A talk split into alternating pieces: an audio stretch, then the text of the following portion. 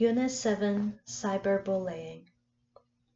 At one time, bullying primarily occurred in the schoolyard. Aggressive boys, mostly, would pick on younger, weaker kids, humiliating, threatening, hitting, or forcing them to hand over money. Now, however, because of technology, bullying has evolved into something that is even more worrying. The personal computer and the smartphone turn threatening or embarrassing words and images into digital information, and the internet and social media allow the sharing of all that information. This is what we call cyberbullying. In comparison with face-to-face bullying, cyberbullying, or virtual violence, is in many ways worse, as it magnifies the humiliation, threats, and other forms of intimidation by showing the bullying to a much larger audience.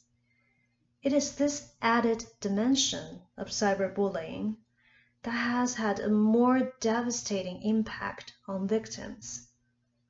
Some of them suffer from depression, and some even resort to self-destructive behaviors.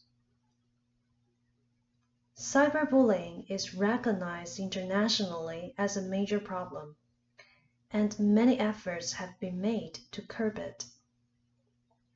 The vast majority of U S states, for example, have implemented regulations specifically related to cyberbullying, but there is variation among them. In some states, cyberbullying is generally treated as a civil matter. Punishment can also simply be suspension from school. Other states may impose criminal penalties.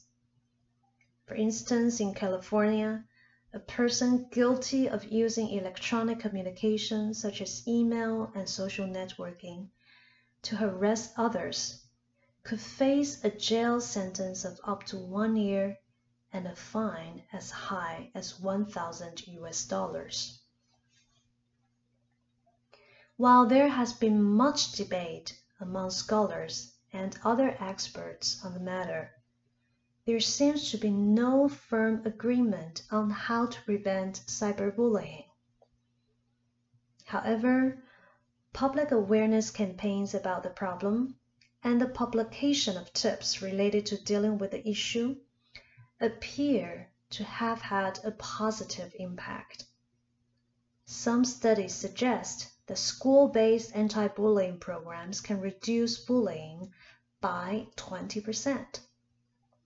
All in all, it is hoped that the continued fight against cyberbullying will give students a sense of security and make them feel happier.